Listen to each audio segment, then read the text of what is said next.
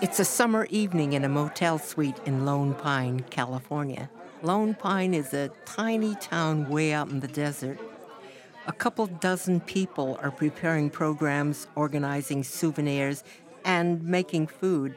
Over the kitchenette, slices of canned meat sizzle on an electric grill. Spam sushi, if you must know.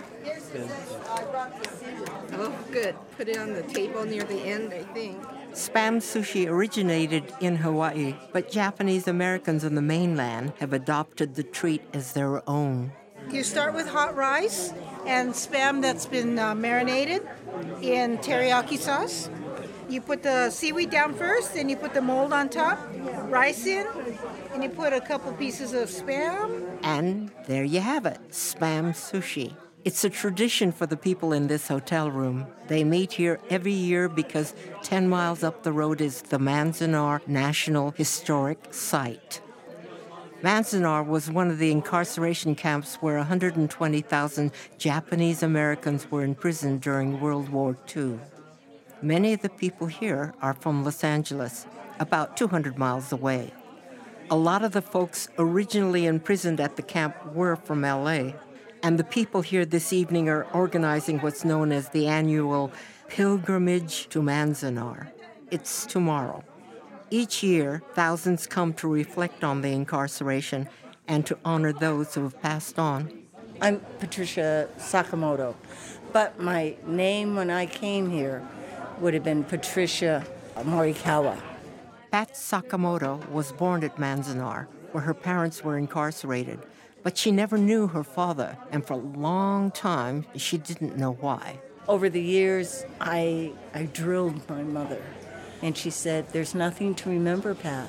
It wasn't a good time. In 1943, Pat's parents were confronted with the government's loyalty questionnaire. It caused a split. The first question asked if the prisoner was willing to serve in the U.S. military. The second, if he or she would swear allegiance to the U.S. and forswear allegiance to the Japanese emperor. Pat's mom answered yes, yes. Her father no, no. Her dad got sent to Tule Lake with other suspected troublemakers. His parents, Pat's grandparents, were Issei. They were first generation Japanese immigrants. The law at that time barred them from becoming U.S. citizens. So they were afraid. And they said, We need to go back to Japan. And because he was the eldest son, he had this responsibility to them as well and he chose his parents over my mother. Pat Sakamoto makes the annual pilgrimage to Manzanar to honor her mother. My mother was able to survive those three and a half years here, and I, I feel that I have to tell her story because I don't think anybody knows what it did to our family and how the, it tore families apart, just like it's doing now with our uh, immigration. They're just tearing families apart.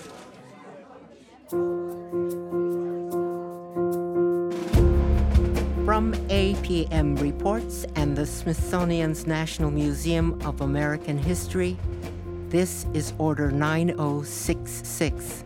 It's a podcast about the incarceration of Japanese Americans during World War II. I'm Pat Suzuki. This chapter is about how Japanese Americans used the promises of equality and justice in the Constitution to fight the government. They wanted fair treatment and they wanted redress. There were 10 incarceration camps. At some locations today, the only thing left is a historical marker or a couple of abandoned buildings but a few sites like Manzanar offer visitors more. Manzanar is now a National Historic Site. It sits on a remote patch of desert land. The eastern Sierra Mountains loom over the camp. Manzanar has a handsome museum operated by the National Park Service. Visitors can tour barracks, a mess hall, and a latrine. There's also a cemetery where people who died in camp are buried. On a breezy afternoon in April, the pilgrimage is underway.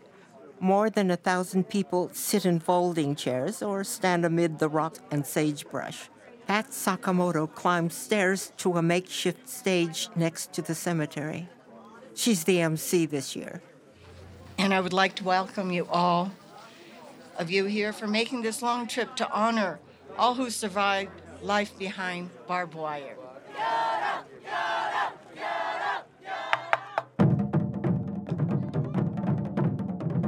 traditional Japanese drum group from UCLA thunders open the ceremonies.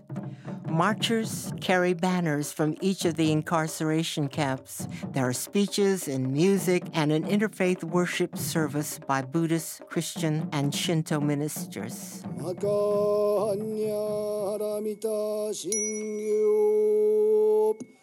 Hank Umemoto was 13 years old when he and his family were imprisoned at Manzanar. Umemoto remembers the prejudice against Japanese Americans when he was a boy. We were not Americans, we were Japs. You don't belong here. And that was the worst part of all. There are annual pilgrimages at several other incarceration camps the second and third generation of Japanese Americans known as the Nisei and Sansei have been principal organizers. And in the early years, these get togethers played a key role in building a movement for reparations. It was a place where activists could talk strategy and recruit support. And years later, they would demand compensation and a government apology for the suffering of former prisoners.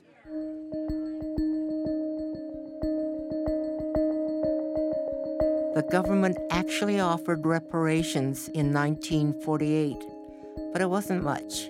Congress passed a law that would offer limited compensation for the financial losses suffered by Japanese Americans. But the terms of the law were narrow. Many families actually paid more in legal fees than they got in compensation. But in the years after the war, there wasn't much of an appetite among the Japanese Americans to demand more people concentrated on rebuilding their lives. So, what happens is Japanese Americans start getting celebrated as a model minority in the late 60s and early 70s. Historian Alice Yang has written extensively about the incarceration and its aftermath. The people advocating this argument state that Japanese Americans suffered. They were victims of racism, but look at how they've recovered.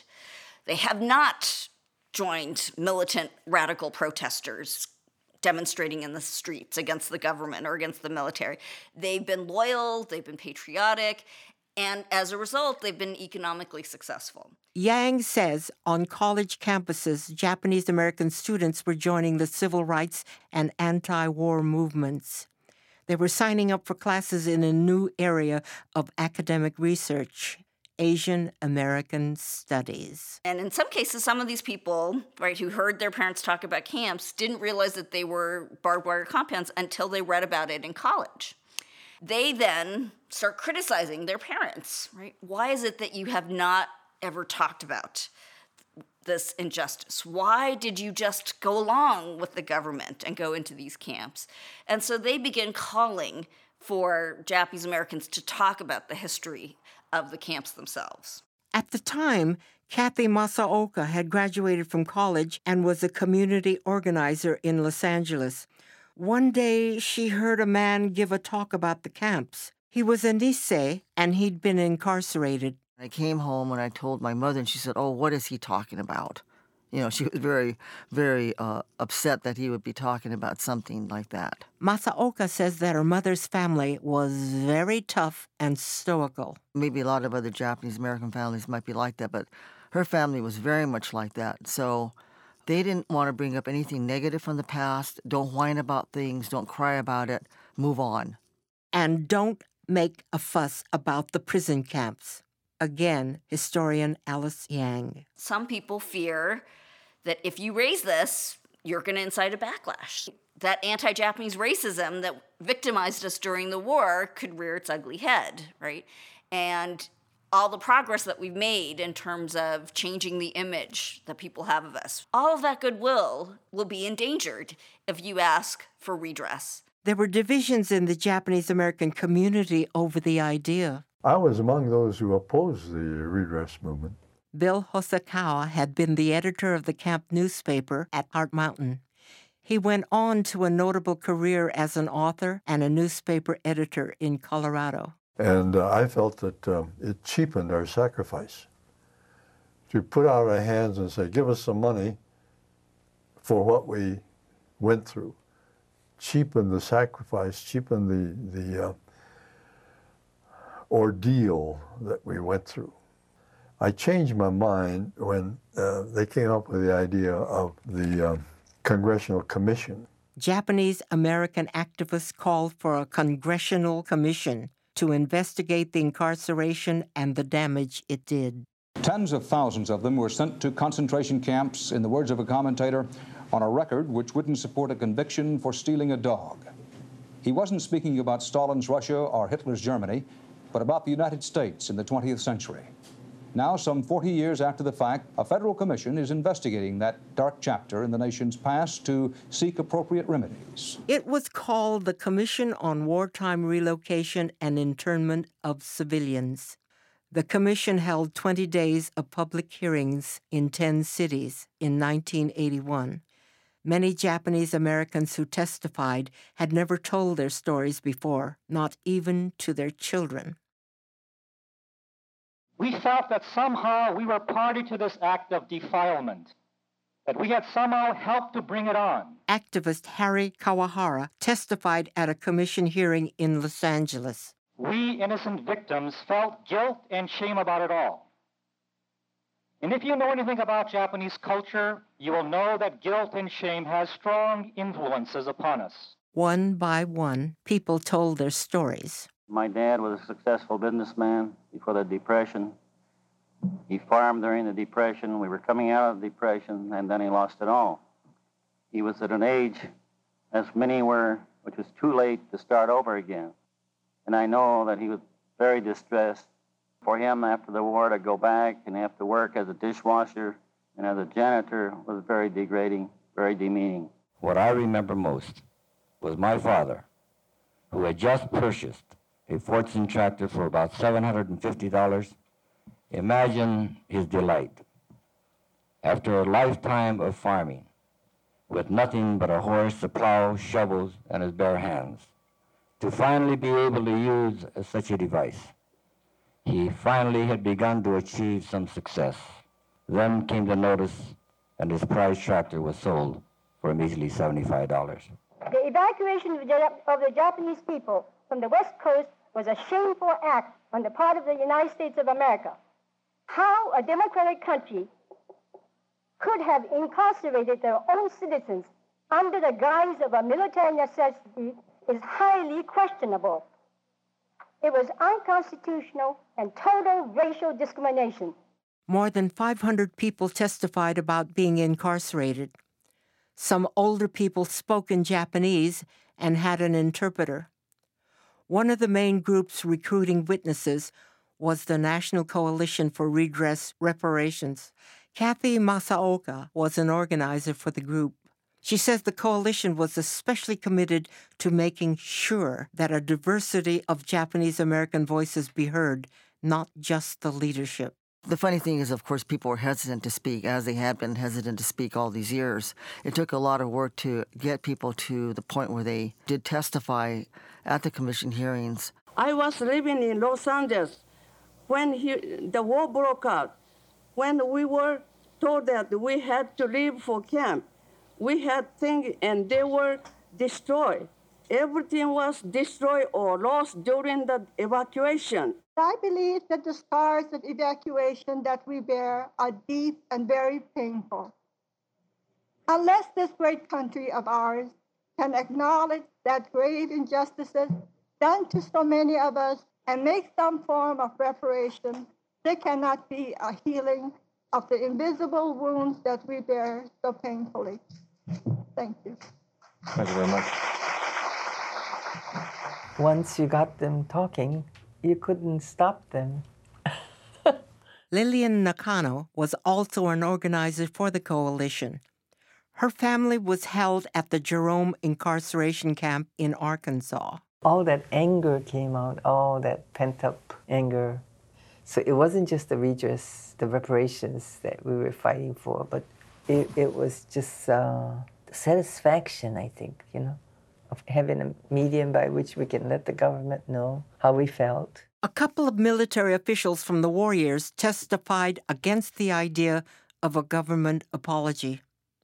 And U.S. Senator S.I. Hayakawa, a Japanese American, spoke against monetary compensation at the hearing in Los Angeles. He was a conservative Republican. He objected to redress on ideological grounds. He viewed the payments as an extension of the welfare state, which he opposed. We also live in a time when, Amer- when American industry is seriously threatened by Japanese competition in automobiles, steel, cameras, television, tape recorders, watches, everything else. I warn the Japanese Americans who demand almost $3 billion of financial redress for events of 39 years ago from which nobody is suffering today that their efforts can only result in a backlash against both Japanese Americans and Japan. When Hayakawa finished, the audience responded. And let us act accordingly. Thank you, Mr. Chairman. Thank you.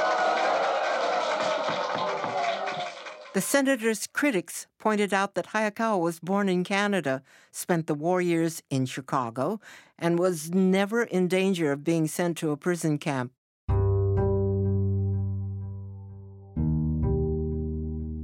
The next thread in our redress story brings us back to Aiko Herzig Yoshinaga.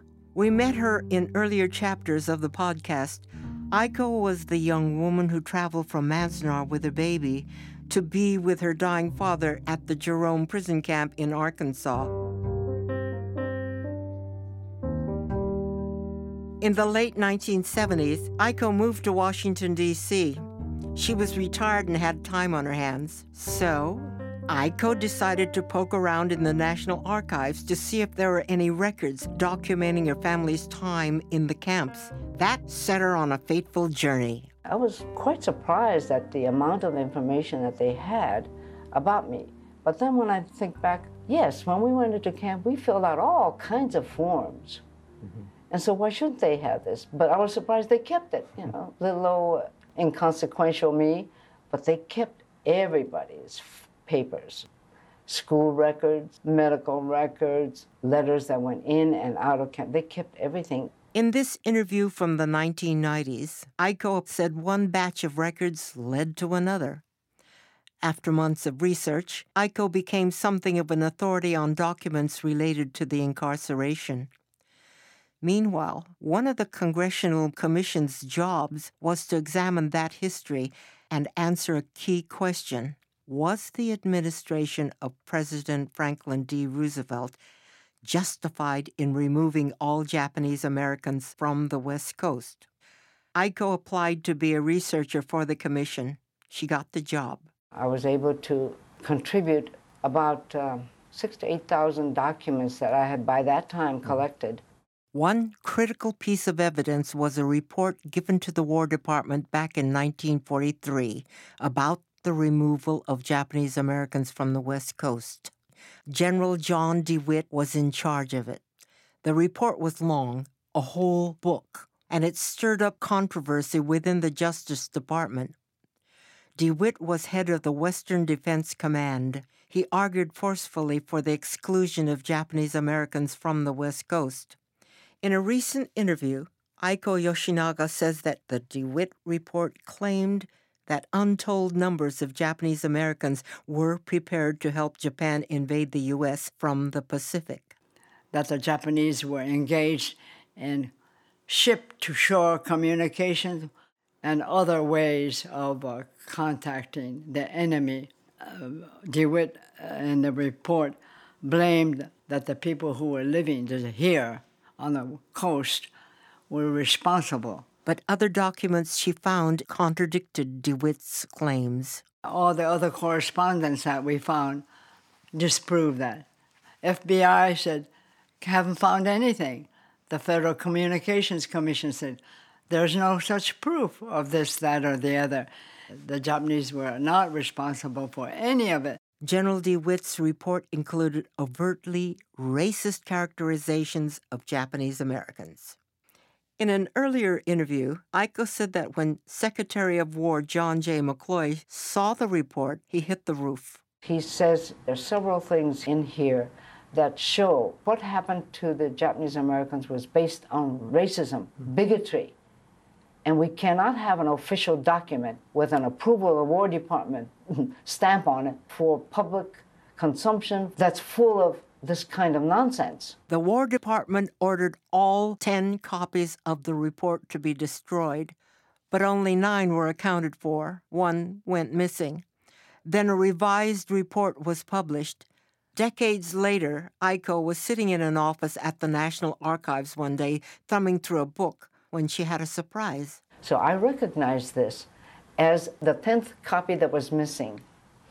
And I told the archivist, I said, Do you know what you have here? And he didn't know. The DeWitt report was powerful evidence that the removal of Japanese Americans was motivated by bigotry.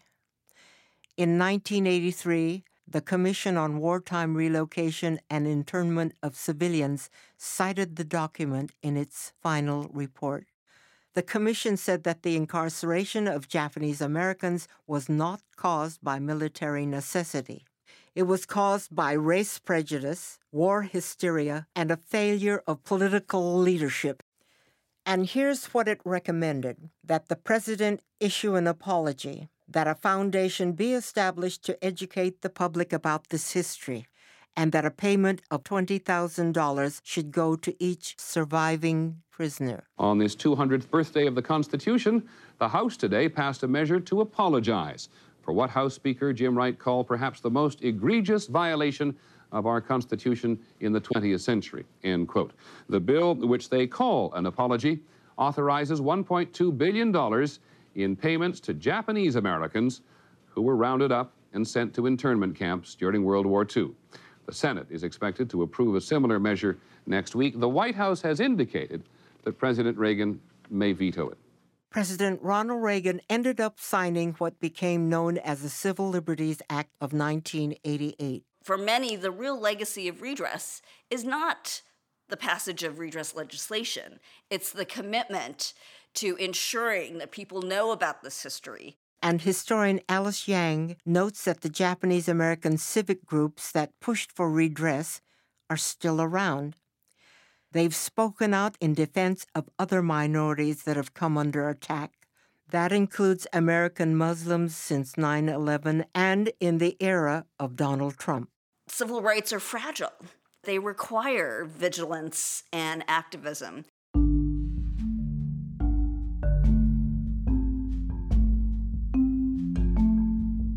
The research that Aiko Herzig Yoshinaga did at the National Archives played another important role in the story of Order 9066.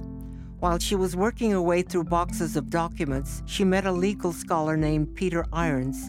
He was using the same records to write a book about three legal cases that arose from the incarceration, cases that made it all the way to the U.S. Supreme Court. Aiko and Peter decided to collaborate.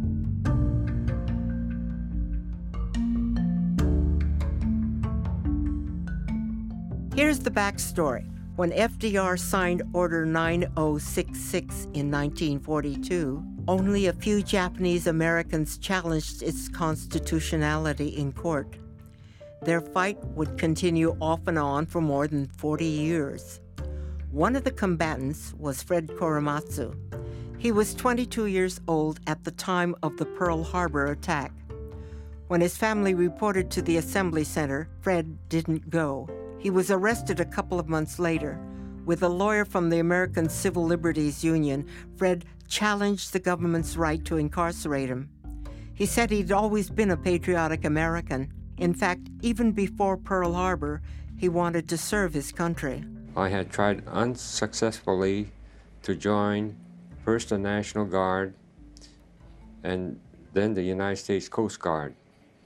My Caucasian friends were accepted, but I was turned down. Fred Korematsu felt betrayed by America. When the exclusion order was posted on telephone poles in 1942, I felt angry and hurt and confused about my future. I could not understand how the United States government could do this to American citizens without a hearing or a trial. Two other men also took the fight to court. In Portland, Oregon, a young lawyer named Minoru Yasui defied a military curfew imposed on Japanese Americans. In Seattle, a Quaker pacifist named Gordon Hirabayashi did the same. Both cases went to the Supreme Court. Both men lost their appeals and spent time in prison.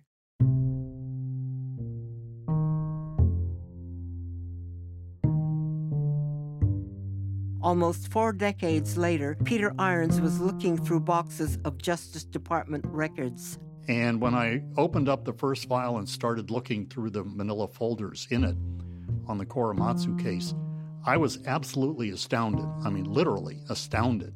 Irons found a memo. It was from Justice Department lawyer Edward Ennis to Solicitor General Charles Fahy. It was about the DeWitt report that Aiko had found at the archives a report full of lies.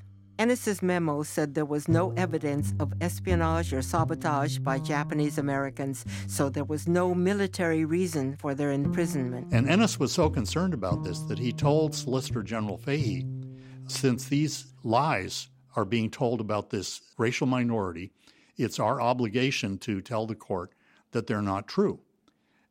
Solicitor General Fahy simply ignored the warning and went before the Supreme Court and told them that he vouched for, every, as he put it, every word, every line, and every syllable in the Army's report, uh, which he knew for a fact was not true. In 1982, Irons recruited a team of lawyers to get the convictions of Korematsu, Yasui, and Hirabayashi vacated in court. The first hearing was on the Korematsu case. The San Francisco courtroom was packed with Japanese Americans. Many had been in the camps. And the government lawyer said, Your Honor, uh, the government will agree to vacate these convictions because these are 30 year old misdemeanors and nobody really cares about them anymore. And there was a tremendous gasp of shock from the courtroom to say something that callous and that nobody cares about this anymore when these people have been carrying the burden of being presumed disloyal or even treasonous all the time since World War II. Then Fred Korematsu addressed the court. He said, Your Honor, I remember 40 years ago being in this courtroom in handcuffs and being told I was an enemy of my own country. He said it was unfair then, and unless my record is cleared, this could happen to Americans of any race or any nationality uh, at any time in the future. The judge agreed. She vacated the conviction and cleared Fred Korematsu's record. Later, the convictions against Gordon Hirabayashi and Minoru Yasui were also tossed out. The Justice Department did not appeal the rulings. Irons actually hoped the government would appeal so that the cases could go to the U.S. Supreme Court. He didn't just want the criminal convictions thrown out. Irons wanted the High Court to right a wrong it made 46 years earlier and overturn the decisions that had allowed the government to keep the Japanese Americans imprisoned. Because this was, as almost everyone concedes, one of the worst mistakes the government ever made. Um, and of course, uh, when mistakes are made, the most important thing is to avoid making them again, to have people remember to educate future generations. This was a terrible thing that happened. The Supreme Court decision in the Korematsu case has remained on the books since 1944, but the court recently condemned it without actually overturning it. In June of 2018, the court upheld President Donald Trump's ban on travelers from five majority Muslim countries. Justice Sonia Sotomayor wrote a blistering dissent. She said the court's travel ban decision used the same thinking as the Korematsu case. Chief Justice John Roberts disagreed. He said the two cases are different. In the majority opinion, Roberts called the decision in Korematsu gravely wrong. He said it has no place in law under the Constitution, But he said the travel ban isn't discriminatory because its goal is national security. Justice Sotomayor said you can't separate the two cases. She argued that the travel ban is discriminatory. She wrote, the court redeploys the same dangerous logic underlying Korematsu and merely replaces one gravely wrong decision with another.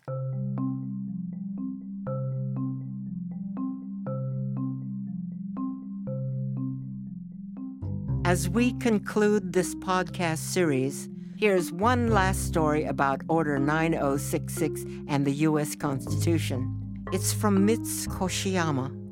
He was one of the men at Heart Mountain who resisted the military draft. Before the war, Mitz lived with his family on a strawberry farm in California. He got into trouble in the seventh grade. I would be called by the other kids Jap. I, I resented it, so uh, kind of fought with them, you know. First thing I knew, I was called into the principal's office and I was sent to detention class. Mitz spent a lot of time in detention for fighting. The teacher in detention made him study a subject he says kids hated the Constitution. He didn't see the relevance, but the teacher kept at him. Presidents come and go, teachers come and go, you know, governor, governments come and go, but the Constitution was always there.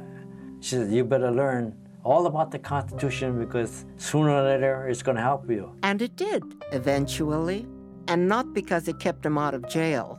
When Mitz was drafted at the age of 18, he refused to serve. Mitz believed his rights as an American citizen were being violated. After all, we were put into a concentration camp, denied our, our constitutional rights, then asked to fight for the very things that were denied us, and that we have uh, every right to protest. At the time, many Japanese Americans in the camps wanted to prove their loyalty their Americanness by serving in the military or supporting those who did. The men who refused to serve were stigmatized by others in the community. Mitz was one of them, but that didn't matter. My soul is clean because I really believed in the Constitution and uh, kind of pulled me through all these uh, difficulties that I had during the war years. I'm not a prophet or anything, but uh, I know by, uh, let's say, common sense, that sooner or later, after the war, that people are going to realize that standing up for constitutional rights was the most important thing. And it's proven to be true.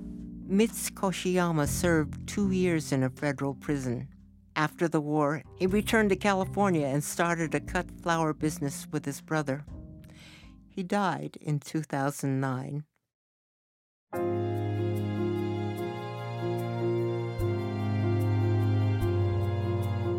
Please help us spread the word about this series by leaving a review wherever you get your podcasts. I'm Pat Suzuki. Order 9066 is produced by Kate Ellis and Stephen Smith and edited by Chris Julin. The theme music is by Genji Siraisi. The production team includes Nathan Toby, Alex Baumhardt, Andy Cruz, Hannah Mariyama, and Emerald O'Brien. Mixing by Veronica Rodriguez. This podcast is a collaboration with the Smithsonian's National Museum of American History. The team there includes Jennifer Jones, Noriko Sanefuji, and Valeska Hilbig. Special thanks to Densho, the Japanese American Legacy Project. Their mission is to preserve the testimonies of Japanese Americans who were unjustly incarcerated during World War II. Many of the oral histories used in this series were provided by Densho. You can find much more about Order 9066 and its legacies at our website, apmreports.org. While you're there, you can see photos of objects listeners have sent in that show their connection to the incarceration. We have links to in depth resources and to the Smithsonian's online exhibition, Righting a Wrong. That's apmreports.org. Support for Order 9066 comes from the Terasaki Family Foundation, the Henry Luce Foundation, the Wallace Alexander Gerbode Foundation, and Penelope Shawla. This is APM, American Public Media.